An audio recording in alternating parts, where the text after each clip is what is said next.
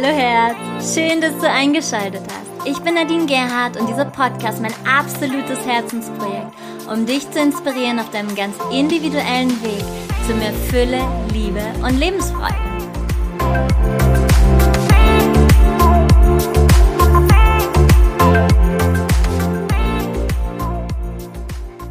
Crazy, wir sind bei der letzten Folge der fünfteiligen Serie zum Thema Der letzte Atemzug Rendezvous mit dem Tod. Solltest du ganz neu eingeschaltet haben, bitte geh nochmal ein paar Schritte zurück zur Folge 1 und starte dort.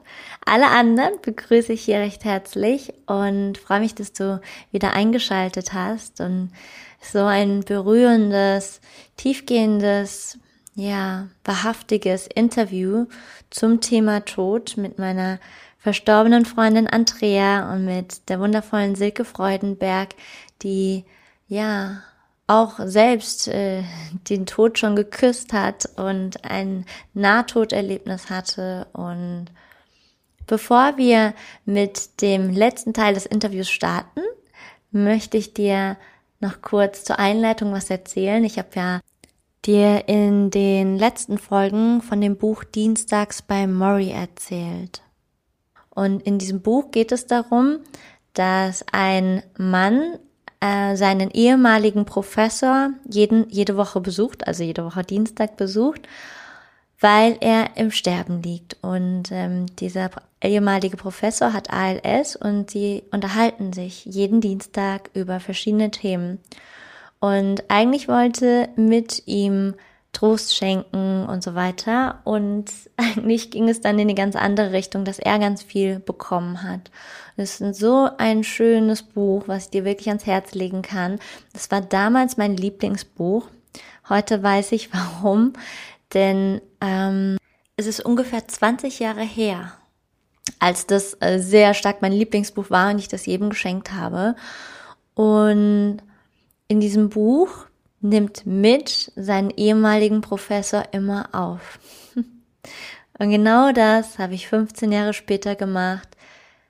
Kurz bevor meine Freundin ins Krankenhaus gekommen ist, die liebe Andrea, und dann in Hos ins Hospiz und da auch nicht mehr zurückkam, ist diese Podcast-Folge entstanden. Und ich bin so, so dankbar für diese Perle der Weisheit und auch dieser Prozess, den Andrea, die ich viele Jahre ja gekannt habe und begleiten durfte, den sie durchgegangen ist von ganz viel Selbstablehnung in so eine Liebe zur eigenen Seele gegenüber. Wow. Ich zoll meinen größten Respekt vor ihr und dass mir das jetzt nochmal so bewusst geworden ist, auch dass dieses Buch mich schon auf genau diese Reise vorbereitet hat, ist der Hammer. Für alle, die die Rabia noch nicht kennen, Rabia ist eine islamische Heilige und sie hat noch vor den Zeiten von Rumi gelebt und sie sagt selbst, dass der intimste Akt unseres Körpers der Tod ist und Prophet Muhammad hat mal gesagt, die before you die, also sterbe bevor du stirbst. Und auch das ist wieder in allen heiligen Schriften und egal in welche, in welche Jahrhunderte wir sozusagen zurückgehen, wir haben uns so viel mehr früher mit dem Tod beschäftigt, so viel mehr. Und heutzutage wird er wie, ja, totgeschwiegen. Das ist sowas, was weit, weit weg von jedem ist. Aber das ist es nicht. Mit jedem Ausatmen ist der Tod da. Mit jedem Ich gehe ins Bett und schlafe ist der Tod da. Und dann werden wir wiedergeboren am Morgen. Ja. Und ich lade dich ein, hier in dieser letzten Podcast-Serie nochmal in das Thema Tod in die Tiefe einzutauchen das Ende der letzten Podcast-Folge, da ging es um das Thema, dass Tod die Erfüllung des Lebens ist und auch um die Frage, kann ich dieser Krankheit, die mich so sehr gebeutelt hat, dankbar sein? Kann ich Dankbarkeit verspüren? Eine Krankheit, die mich sogar vielleicht zum Tode führt? Irgendwann kam auch der Punkt, ich glaube, es war vor zwei Jahren gewesen oder zweieinhalb. Ich war mal bei einem Schaman und der hat dann irgendwann erzählt von wegen, ja, ja, eigentlich muss man ja allem, was einem an Negativen passiert, an negativen Anführungsstrichen, dankbar sein. Und ich habe gedacht, du Idiot. Ja, klar, ne? Mhm. Und ähm, mittlerweile ist es so, so, dass ich wirklich aus tiefstem Herzen sagen kann, danke Krebs. Mhm. Also auch mit so einer, ich könnte mich verbeugen und mich, mich wirklich mit Demut dem hingeben und sagen, danke, weil ich hätte all das nicht gelernt, was ich lernen durfte. Mein Leben so komplett oder mein, ja, mein Wesen, andersrum, mein Wesen ähm, zu leben, was in mir ist und das alles drumherum, was es überdeckt hat, die Samen mal abzuschöpfen, sage ich mal. Und ich bin auch ganz sicher, dass ich ganz viel für meine Kinder dadurch getan habe. Und das tut mich auch, mit, also bin ich auch sehr dankbar und demütig berührt, dass die ähm, ihr Leben anders leben dürfen. Also die müssen das jetzt nicht noch für mich mit aufarbeiten oder fürs Familiensystem oder keine Ahnung. Ich, ich kann es nicht wirklich in Worte fassen. Und mir ist einfach nur diese Dankbarkeit. Ich kann wirklich aus tiefem Herzen sagen, danke Krebs. Ohne dich hätte ich das alles nie erfahren. Ja. Hätte vielleicht bis 80 funktioniert, aber was hätte mir das gebracht, ja. So schöne Worte. Wir können noch so viel von dir lernen, Andrea. Danke. Das, was ich höre, Andrea, ist ja, dass, dass du dich gefunden hast. Ja. Dass du dich fühlen kannst, das Wesen fühlen kannst, was du bist. Oh ja. Ja. Das ist nicht mehr nur im Kopf. Ne? Viele, die auf dem Weg sind, auch auf dem spirituellen Weg, haben eine Idee, die, die nehmen diese Frage ja an den Kopf, wer bin ich, wer bin ich, wer bin ich. Aber das zu erfahren und zu spüren, das, das kommt so berührt an, dass man ein Gefühl, eine Gewissheit hat, das bin ich. Und das kann hier keiner mehr nehmen. Richtig. Das ist, und das gibt's auch nirgendwo zu kaufen, in keinem Laden. Das, genau. ne? Und wenn bei Nadines Frage jetzt ja war, das, was können wir tun oder werden wir weitergeben? Ich würde immer weitergeben, Meditation, mhm. innehalten, Meditation, weil ich musste das auf diese Weise lernen, weil ich bin 100.000 Kilometer im Jahr gefahren im Business. Und da musste ich lange innehalten, bis mal zur Ruhe zu kommen. Energiearbeit, ja, und dann einfach dranbleiben. Ja. ja. Aus, aus einem eigenen Commitment. Ne? Ansonsten gibt's diese Lehrmeisterleben.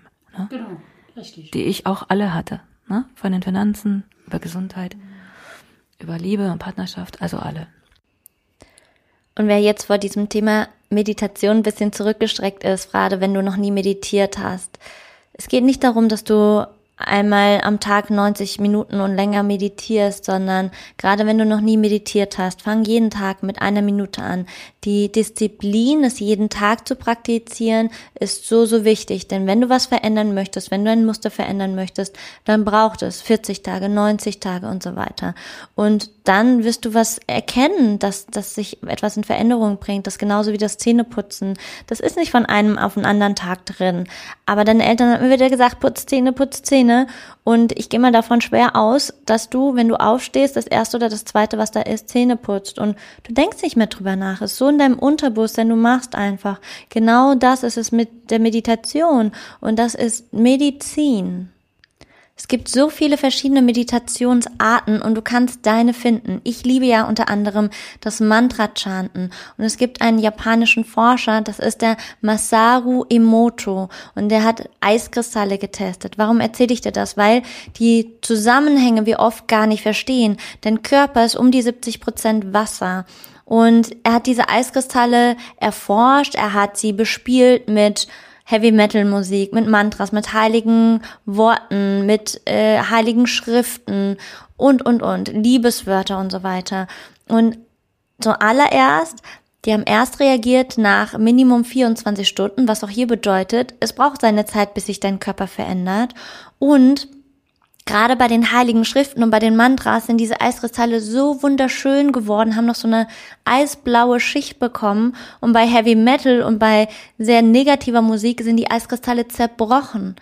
Wie wirkungsvoll ist denn ein Gedanke, das, was du ausstrahlst, deine Glaubenssätze, deine Konditionierung, aber eben auch, wenn du es andersherum deinen Körper bespielst.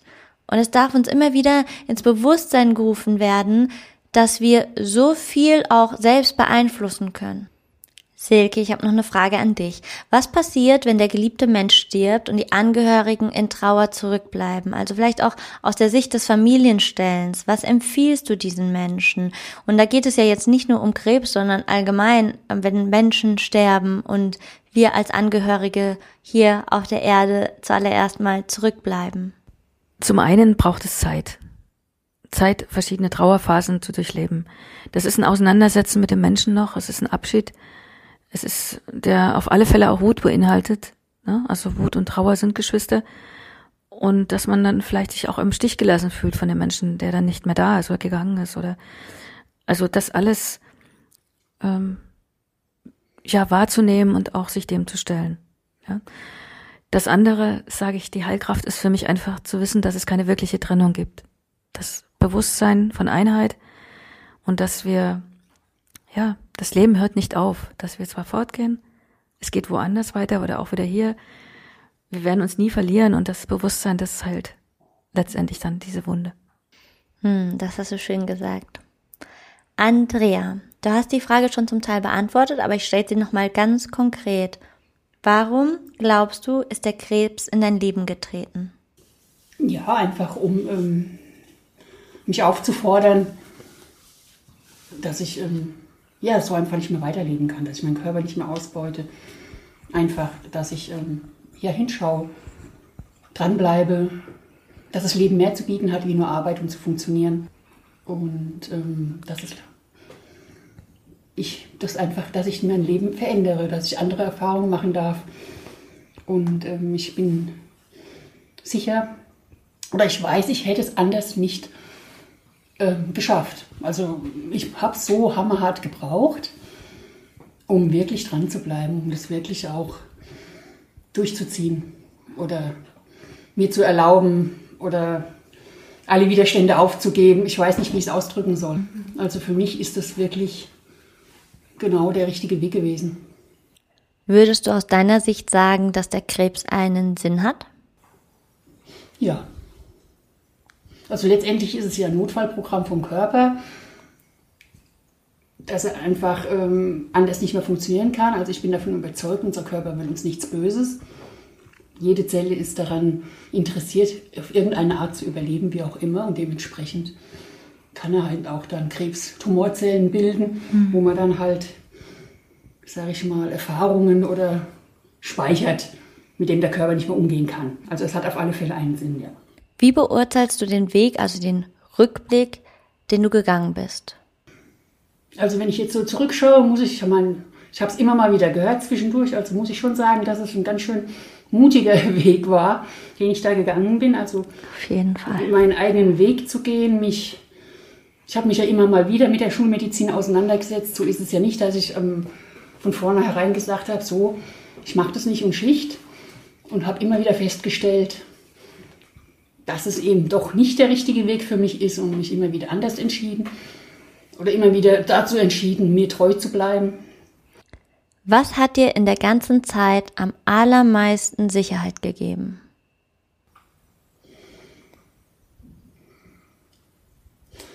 Puh, eigentlich das Vertrauen, dass ich den richtigen Weg gehe. Also ja, mein natürlich kommen da auch Ängste und, und Unsicherheiten und immer mal wieder Zweifel auf. Aber letztendlich dieses Nein ist das die Sicherheit, das Vertrauen, dass ich meinen Seelenweg gehe.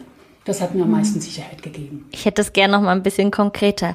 Was für Tools haben dir persönlich geholfen? War das Meditation mit der Seele verbinden oder war es was ganz anderes? Ähm, ganz klar, am meisten hat mir hier der Seelencoach und die Arbeit mit der Silke geholfen. Also ich bin auch keiner, der hier jeden Tag meditiert. Ich tue mir da genauso schwer. Ich meine, ich sage, mittlerweile habe ich ja viel Zeit und tun viel nichts, weil ich, der Körper das einfach nicht kann. Also ich gucke halt viel in der Löcher in die Luft. Das ist ja auch eine Art Meditation. Wollte ich gerade sagen. Genau. Aber ähm, mich jetzt fokussiert hinzusetzen und bewusst zu sagen, so jetzt meditiere ich, bin ich jetzt nicht unbedingt der Typ. Also es hat mir sehr viel geholfen, die Arbeit mit der Silke. Mhm. Und dann natürlich auch die Gruppe, die als mit Seelencoach und dem Kreativtrainer entstanden ist, dass ich da einen sehr tollen Rückhalt hatte und ganz super Wegbegleiter habe und mich da auch immer wieder dann gewagt habe, mich dort mitzuteilen. Ich habe dann eine WhatsApp-Gruppe nach drei Versuchen mich immer wieder abgemeldet und dann beim dritten Mal habe ich gedacht, okay, ich mache es jetzt doch. Die ich auch Wegbegleiter genannt habe, wo ich mich mitteile, wie es mir geht oder auch wenn es mir nicht gut geht oder wenn ich Unterstützung brauche. Mhm. Einfach mich darauf einzulassen, dass auch andere für mich da sind und mich begleiten und mir mich unterstützen können. Und wenn es einfach nur, dann ist mir, weiß was ich, ein Smiley oder ein Herz oder ein Kommentar oder zu sagen, hier, keine Ahnung, einfach zu erlauben, dass man mir helfen kann. Meditation wird ja auch oft falsch verstanden, weil da geht es ja mehr um Seinszustand. Dafür musst du nicht unbedingt dich im Schneidersitz hinsetzen und eine Handhaltung einnehmen, sondern du kannst genauso gut beim Spazierengehen meditieren oder einfach nur sitzend im Rollstuhl und in die Luft starren. Auch das ist Meditation, in diesem Seinszustand zu verweilen. Ja, genau. Ich glaube, es ist auch ja. einfach die, den, den Mut zu haben, in dem Moment zu sein und mich, sich mit dem auseinanderzusetzen, was in einem ist. Ne? Da sind wir wieder bei der Magie des Momentes. Mhm. Ja, weil das Thema Meditation gerade noch aufkam. Dann sich auseinanderzusetzen mit dem, was da ist, heißt ja auch ähm, zu erkennen, also dass das Anteile von uns sind. Ja, also nicht, dass wir das sind, sondern das sind Anteile, die vielleicht ein Bedürfnis haben oder die auf irgendeine Weise sichtbar werden wollen oder irgendeine Botschaft haben. Ja, und das ist das Schöne, weil es, das bringt uns tiefer zu erkennen, dass wir das ja nicht sind, dass es ein Teil ist, der gesehen werden möchte, aber das, was wir wirklich sind, ist das Geist-Seele-Wesen. Mhm. Ja, und das zur Ruhe kommen, ist für mich das Wesen ne, der Meditation. Und irgendwann braucht man es nicht mehr. Ne? Dann ist man da. Dann ist man Meditation, sozusagen. Ja, genau. Andrea, was hat dich denn dazu bewogen, den Weg, so wie du ihn gegangen bist, zu gehen? Also, wie bist du zu den Entscheidungen gekommen? Ja, ganz klar war, dass ich den Impuls hatte oder das, weiß ich nicht, dass das Wissen in mir, ähm, dass die Schulmedizin für mich der einfache Weg ist, bei dem ich aber nichts lerne. Ja? Man hätte mir die Brust entfernt, ich hätte Chemo, ich hätte Strahlentherapie bekommen, Hormontherapie, man hätte mich, man, ich hätte keine Eigenverantwortung übernommen. Und ähm, wenn es gut gelaufen wäre, wäre ich dann geheilt gewesen mhm. und hätte dann wahrscheinlich wieder das Arbeiten angefangen, wäre ruckzuck wieder in die alten Strukturen mhm. gefallen. Und äh, das war die Motivation, die dahinter stand zu mir. Also glaub, glaube ich, man genau wissen weiß, kann man es ja mhm. nie, dass ich gesagt habe, nee, ich möchte, ich möchte mich nicht selber austricksen, ich möchte mich nicht drücken oder bescheißen, sondern ich versuche so. Und natürlich auch die Struktur, die in mir ist, ähm, ich schaffe es allein. Das muss ich auch sagen. Also ich hatte ganz lange ganz lange das Gefühl, dass ich das alles alleine schaffen muss oder will oder möchte. Bis mir dann natürlich bei vielen Aufstellungen und vielen Gesprächen hat man mir immer gesagt, dass das nicht so sein darf oder muss, dass ich mir auch helfen lassen darf, aber es ist immer was anderes, was man hört mhm. oder was man wirklich in sich fühlt. Ja. Bis mir dann einfach äh, irgendwann mal das Bild wirklich kam, wo ich mir vorgestellt habe, mein ganzer Körper besteht aus Zellen und eine Zelle sagt zu anderen, du schaffst das allein oder gar nicht. Wo ich mir dann gedacht habe, na super, ein größeres Selbstzerstörungsprogramm gibt es ja gar nicht. Mhm. Weil auch meine Zellen müssen ja miteinander arbeiten, ja. Mhm. Ja, so ist es. Ja. Und da, das habe ich dann fühlen können. Ich denke, die Motivation war auch da, zu sagen, ich schaff's allein. Welche Erkenntnisse ziehst du aus deinem gesamten Lebensweg? Aus meinem gesamten Lebensweg, sprich, wo ich noch gesund war. Oder meinst du jetzt eher mit der Krankheit? Es darf beides sein. Es darf beides sein, okay. Wo es sich hinzieht. Ja. Ja, gut, die Erkenntnis, dass ich halt. Ähm, dass ich, ich weiß jetzt, warum ich die Partner angezogen habe, die ich angezogen habe. Die was? Die Partner, die ah, ich die angezogen Partner. habe, mhm. die ich hatte. Das waren nämlich alle welche, die ähm, eigentlich mir das Wasser nicht reichen konnten und ähm, die mir hätten auch nicht helfen können. Ich wollte mir ja nicht helfen lassen, das weiß ich jetzt ja, die ich erziehe auch die Erkenntnis, dass ich, ähm, wie ich vorhin schon gesagt habe, wirklich, ich bin wirklich dankbar, dass ich so viel tun konnte für mein Familiensystem oder für, ja, ich glaube, ich habe ähm, durch den Weg, den ich gegangen bin, viel für meine Familie getan. Bin ich überzeugt von. Vor allem für meine Kinder, ganz klar, dass die das auch jetzt mit anderen Augen aufs Leben schauen. Oder auch meine Tochter dann auch wirklich erkennt, dass es jetzt um mehr geht als wirklich nur um, weiß ich nicht, Geld verdienen, Häuschen bauen oder mhm. sowas. Also die haben da ganz viel profitiert von. Zum Verständnis, da du vielleicht Familienstellen oder die Ausstellungsarbeit nicht kennst, du gehst eben nochmal in bestimmte Schmerzpunkte hinein, löst sie auf und dadurch kannst du ganz viel Heilung ins System bringen. Oder wenn du zum Beispiel sozusagen Fremdgefühle übernommen hast aus dem Familiensystem, die nicht dir gehören, dann gibst du die zum Beispiel zurück, damit du befähigt bist, wieder dein eigenes Leben zu führen und so weiter und so fort. Also es wirkt sieben Generationen nach vorne und zurück. Andrea, wie hast du es geschafft, dir selbst zu vertrauen? Mhm, das ist eine schwierige Frage, würde ich sagen. Klar, durch Achtsamkeit und immer wieder hinspüren. Mhm. Natürlich habe ich mich auch unterstützen lassen in der Aufstellungsarbeit, dass ich mir da einiges angeguckt habe, mhm. welchen Weg ich jetzt gehe, Schulmedizin, das oder das, was eben mhm. immer wieder so mhm. gerade in dem Moment aktuell war. Und ähm, habe da reingespürt, und ähm, was ich jetzt so im Nachhinein sagen kann, selbst, es war ja oft auch dann die Aussage, dass Schulmedizin okay ist oder Hormontherapie auch gut für mich wäre. Und mich aber trotz alledem dagegen entschieden habe, weil ich, ja, ich habe einfach auf mein Bauchgefühl gehört. Ja, also ich meine, klar, Aufstellungsarbeit oder ich habe mich auch oft auf Zettel gestellt, das gibt es ja auch, dass man es mhm. draufschreibt, umdreht, mischt und sich draufstellt ja. und da reinfühlt. Mhm. Gerade bei der Hormontherapie war das dann auch und Chemotherapie. Und, ähm, manch, und dann hat, kriegt man ein Gespür, gibt mir das Kraft oder schwanke ich auf dem Zettel, so kann man auch entscheiden. Und habe mich aber dann trotz alledem, also ich kann sagen, auch wenn jetzt der Zettel gesagt hätte, ja, Hormontherapie ist super, habe ich dann trotzdem noch mal in mich reingespürt. Was es mit mir macht, ist es das, was ich will? Sind da noch Ängste oder was passiert, wenn ich ähm, jetzt sage, ja, Hormontherapie? Ich meine, klar, der Zettel hat mir eindeutig gesagt, mhm. vom Körper her, das wäre okay. Aber ich selber, irgendwas in mir, mein Bauchgefühl hat gesagt, äh, nee, ist doch nicht so geheuer oder will ich nicht. Und dann habe ich es dann trotzdem gelassen. Also ich mhm. habe sehr viel auf mich, auf mein Bauchgefühl gehört. Mhm. Bereust du es in irgendeiner Art und Weise, dass du nicht von Anfang an einen schulmedizinischen Weg gewählt hast? Nein, ich bereue es nicht. Ich habe mir auch schon oft die Frage gestellt sein können, was wäre, wenn. Aber die Erfahrungen oder das, was ich alles heilen durfte, das war es wert. Und, ähm, und letztendlich weiß ich ja nicht, ob ich durch den schulmedizinischen Weg, ob ich die Chemo überlebt hätte. Wer weiß denn das? An Krebs oder an Chemo? Die mhm. Frage stellt sich ja letztendlich keiner. Und ähm, wie gesagt, ich weiß nicht, ob ich dann geheilt wäre oder ob ich das überlebt hätte. Von daher ähm, kann ich nur sagen, nee, ich habe bin wirklich meinen Seelenweg gegangen. Ich glaube, da gibt es auch einfach keine falschen Entscheidungen. Nein. Vor allen Dingen eine bewusste Entscheidung, ne? Weil die Entscheidungen, die Andrea getroffen hat, sind ja bewusst. Ja. Ne? Und das, dann, wenn man eine bewusste Entscheidung trifft, genau. kann man das auch gehen und dann kann man dazu stehen und kann auch mit den Konsequenzen leben. Und ich glaube, das ist auch ganz wichtig. Wenn ich bewusst gesagt hätte, ich mache Chemotherapie und mir ging es danach schlechter und ich wäre gestorben oder auch jetzt, ich wäre schon eher gestorben, ich aber das für mich so entschieden habe, bewusst, und ich auch mit den Konsequenzen umgehen kann, dann ist es so, dann ist es die richtige Entscheidung. Mhm. Weil ich weiß ja nicht, was meine Seele geplant hat. Und bis jetzt noch will sie wohl nicht gehen. Ja. Ja. Das ist ja auch schön. Ja. Bist du bei uns. Also du wärst auch so bei uns, aber eben anders. Silke, wie treffe ich als Krebspatient die richtige Entscheidung? Einfach bewusst, ja das zu beleuchten, welche Anteile aus Angst eine Entscheidung treffen oder wegen Angehörigen oder wegen allen.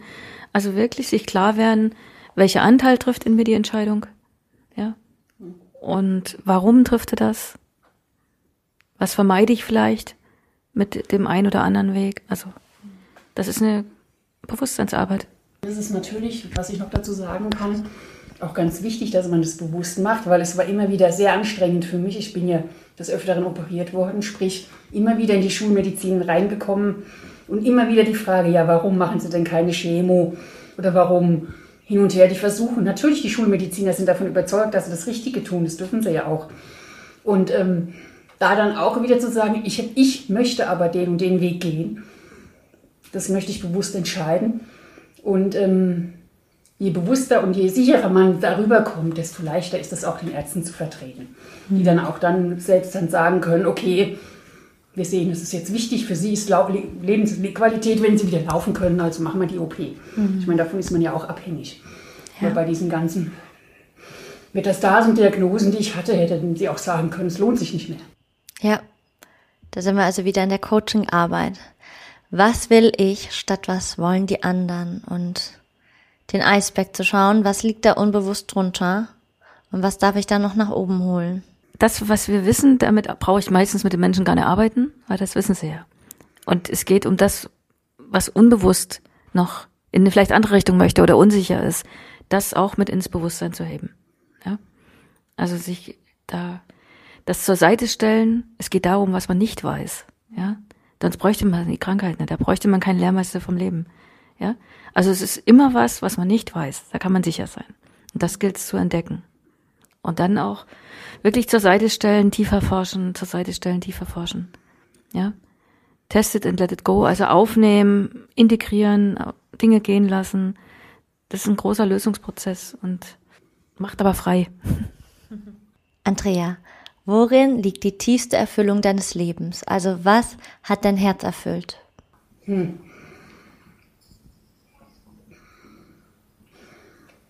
Dass ich, ähm, ja, dass ich ähm, sag ich mal, seit 2015, alles andere war ja vorher schon noch Arbeit, aber seit 2015 das Gefühl habe, meinen Lebensweg zu gehen. Schön. Für was bist du dankbar? Für die Erfahrungen, die ich gemacht habe. Für die vielen wunderbaren Erfahrungen. Waren auch oft Erfahrungen dabei, die nicht so schön waren, aber die letztendlich doch dann der Gewinn daraus wunderbar waren aber einfach für die wunderbare Erfahrung, die ich gemacht habe auf meinem Weg und mit den wunderbaren Menschen, die mich begleitet haben und immer noch begleiten. Und ähm, dass es einen Unterschied macht, ob ich da bin oder nicht, dass ich ähm, wertvoll bin, dass es wichtig ist, dass ich den Weg gegangen bin und ähm, dass, wie gesagt, es eben nicht egal ist, ob ich, also dass ich noch da bin. Weil eine Zeit lang war in mir, es ist doch egal, ob ich da bin oder nicht. Bin ich halt einfach weg. Ja. da schüttelt Silke gerade den Kopf. Wenn ich nicht krank geworden wäre, dann? Würde ich weiterarbeiten, würde ich weiter funktionieren. Wäre ich meinen Lebensweg nicht gegangen und könnte jetzt dem Tod nicht so entspannt entgegensehen. Wow. Wenn das jetzt dein letzter Atemzug ist, hättest du Frieden mit deinem Leben? Ja. Ja, vor anderthalb Jahren noch nicht. Aber wenn ich mir jetzt meine Tochter anschaue, ja, jetzt habe ich Frieden mit meinem Leben. Super schön. Mir fehlen so richtig die Worte. Ich kann nur sagen, danke, danke, danke. Das ist der, der Hammer, was du sagst, Andrea. Das ist so, diese Demut, also auch, ich sage ja, weil wir Andrea ja, also ihr, die ihr zuhören, sehen ja Andrea, ne? Also wie weich und welche Kraft von dir ausgeht. Hm. Also diese andere, sag ich mal, frühere Kraft, diese, die so eine Härte hatte, das ist so eine enorme Kraft, die sich in dir jetzt ausdrückt und entwickelt hat. Das mit einem Lächeln, Strahlen und aber voller Entschlossenheit, das ist so, ich, da fehlen mir wieder die Worte, ja. Also es ist, was für mich ganz, ganz Besonderes, das zu sehen. Bei all den anderen Gefühlen, die auch da sind, mhm. die ich dir ja auch sage. Mhm. Ja? Die sind auch da. Ja. Und Nadine, für dich, also dass du dich an das Thema rangewagt hast, an das, ja, wo so viele einen Bogen machen und was so wehtut und so, ja, das verdient auch ein Riesenkompliment. Ja. Alle Achtung ja, dass, dass ich vorher sogar vor unserem Gespräch heute gedacht habe, wie wollen wir das echt schaffen? Wie packen wir das, uns dem zu stellen und darüber zu reden, zu reden und, und ehrlich zu sein damit, ja.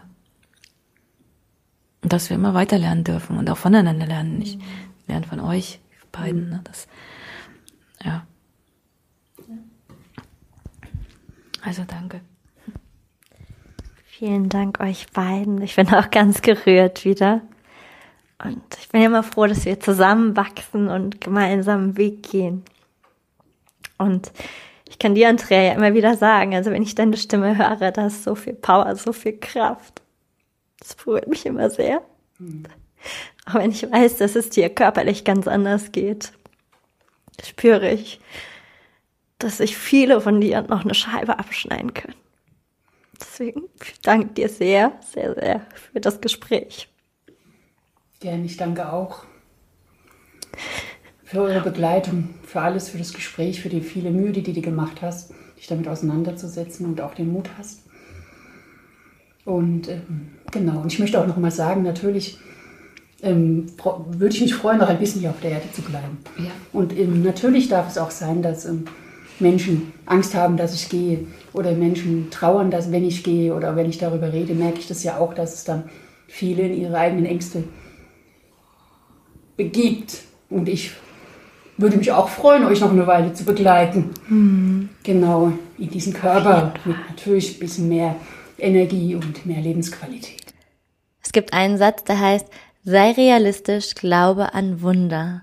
Und wir wissen nicht, was in unser aller Seelenplan steht. Und ich glaube, es ist sehr, sehr viel möglich. Ich habe selbst immer wieder die Erfahrung machen dürfen. Ich erzähle ja auch immer überall auf meinen Retreats und so weiter von einer Geschichte von einer Kollegin, die aus Kopenhagen kommt und sie saß 18 Jahre lang im Rollstuhl, querschnittsgelähmt und hat einen Autounfall gehabt. Und die ganzen westlichen Ärzte konnten ihr nicht helfen. Und sie hat Kundalini-Yoga entdeckt und hat eben das gemacht, was sie machen konnte, also äh, sie hat ja fast nichts bewegen können. Und trotzdem hat sie immer wieder weitergemacht und weitergemacht. Und irgendwann konnte sie ähm, ihren Nabelbereich spüren. Und irgendwann konnte sie ihre Füße spüren. Und dann wusste sie, wow, da passiert was, da, also da darf ich tiefer eintauchen. Dann ist sie mit dem Rollstuhl nach Indien geflogen, nach Rishikesh. Und die, die schon da waren, wissen, das ist eine Oberherausforderung, überhaupt nach Rishikesh zu gehen. Allein schon, weil ganz viel Kuhkacke auf der Straße liegt. Und das mit Rollstuhl, mega Respekt und hat das Teacher Training bei meiner Lehrerin Gurmuk mitgemacht im Kundalini Yoga und äh, das war faszinierend und sie haben einen Healing Circle gemacht. Den mache ich auch immer super gerne bei den großen Retreats in der großen Runde und dieser Healing Circle lag vier Stunden lang in der Mitte und alle haben für sie gechantet und es war der Moment, wo sie plötzlich die ersten Schritte danach wieder laufen konnte mit Hilfe.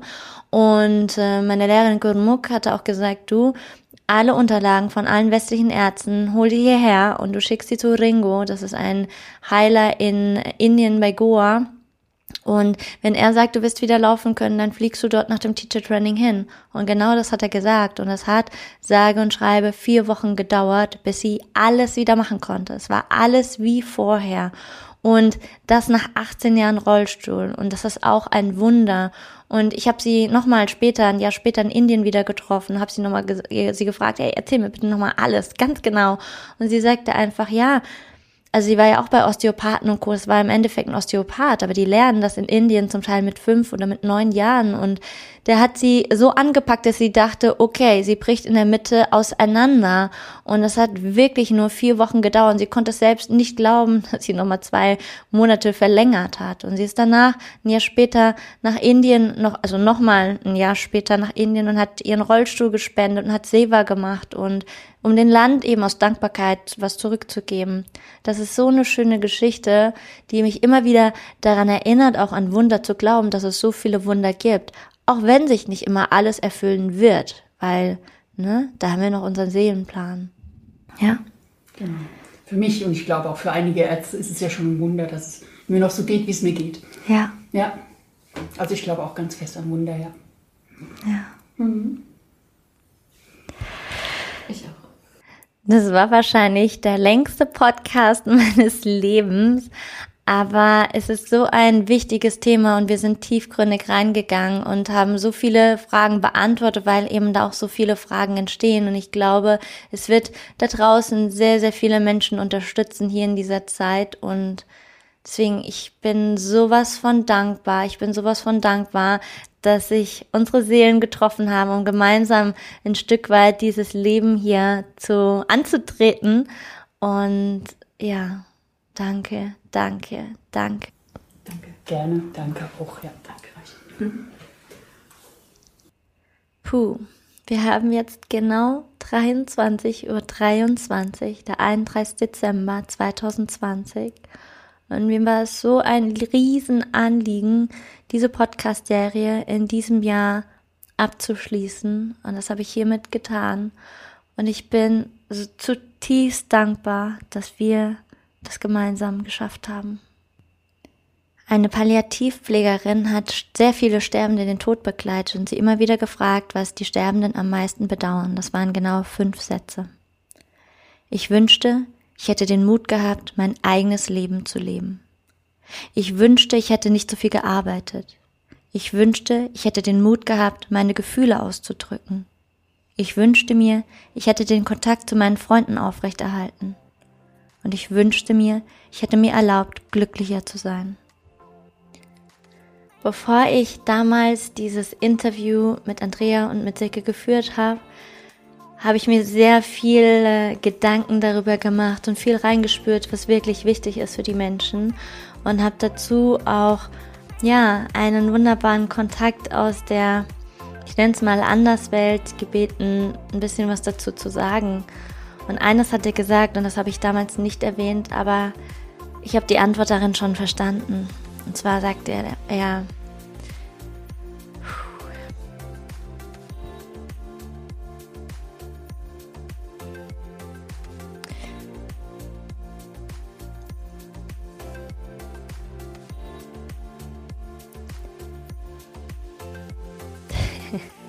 Natürlich wissen wir, dass es keinen falschen Weg gibt. Auch Andrea hat für sich die richtige Entscheidung getroffen. Auch Andrea hat den Heilungsweg erfahren. Denn schau ihr in die Augen und du siehst das Strahlen ihrer Seele. Und damit beende ich die Podcast-Serie Der letzte Atemzug, Rendezvous mit dem Tod, mit ein paar Worten aus dem Buch Worte wie Sterne das ist ein Stück aus dem kleinen Prinzen. Adieu, sagte der Fuchs. Hier ist mein Geheimnis. Es ist ganz einfach. Man sieht nur mit dem Herzen gut. Das Wesentliche ist für die Augen unsichtbar. Ich weiß, Andrea feiert diesen Podcast jetzt schon auf der anderen Seite und sie begleitet uns eben ja anders. Und ich bin so dankbar, so, so dankbar für diese zweieinhalb Stunden, die es da, glaube ich, sind. Ich bin so dankbar, dass du so mutig bist und dir diesen Podcast anhörst und hier mit uns gemeinsam in die Tiefe eintauchst. Und mehr möchte ich dazu jetzt gerade gar nicht sagen. Namaste und Satnam, deine Nadine.